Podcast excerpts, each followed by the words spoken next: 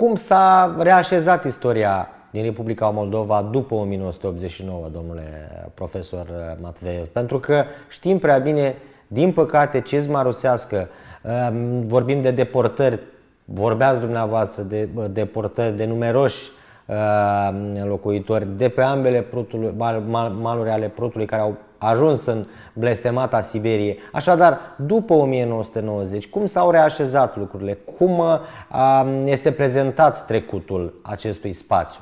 Care e clar, e legat de țara mamă, de România. Da, eu uh, am ajuns în Chișinău în anul 91, a doua zi după independență, dar sunt originar din orașul Ismail, adică din sudul Basarabiei, unde astăzi, din punct de vedere politic, teritoriul aparține Ucrainei. Și, practic, am reușit să văd uh, istoria Republicii Moldova fără ziua independenței doar.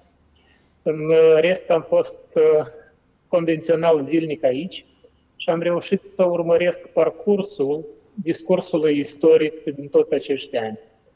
Din păcate, el nu a fost unul unitar.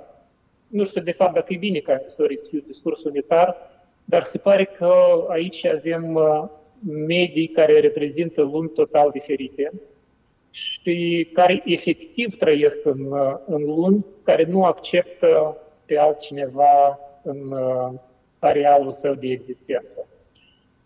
Avem grupări de cercetători care s-au orientat spre istoria noastră tradițională, făcând în anii, în anii 90 studii referitor la lucrările lui Iorga, Panaitescu și tot ceilalți care în perioada sovietică erau interziși.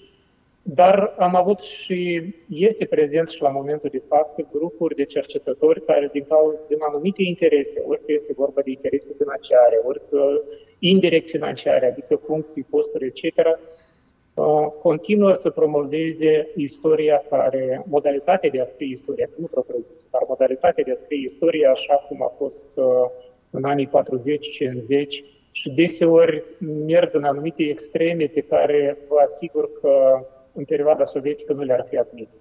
Tema mea de doctorat pe care am susținut-o la Chișinău a fost problema formării poporului român în istoriografia rusă și sovietică.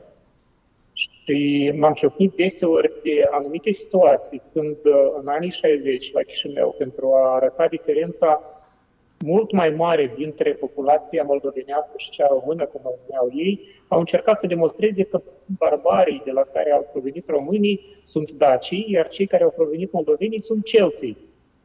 Inițiativă care a venit de la Academie de Științe din Chișinău și când s-a aflat la Moscova și-au pus mâinile în cap. Au zis că nici chiar așa oameni buni.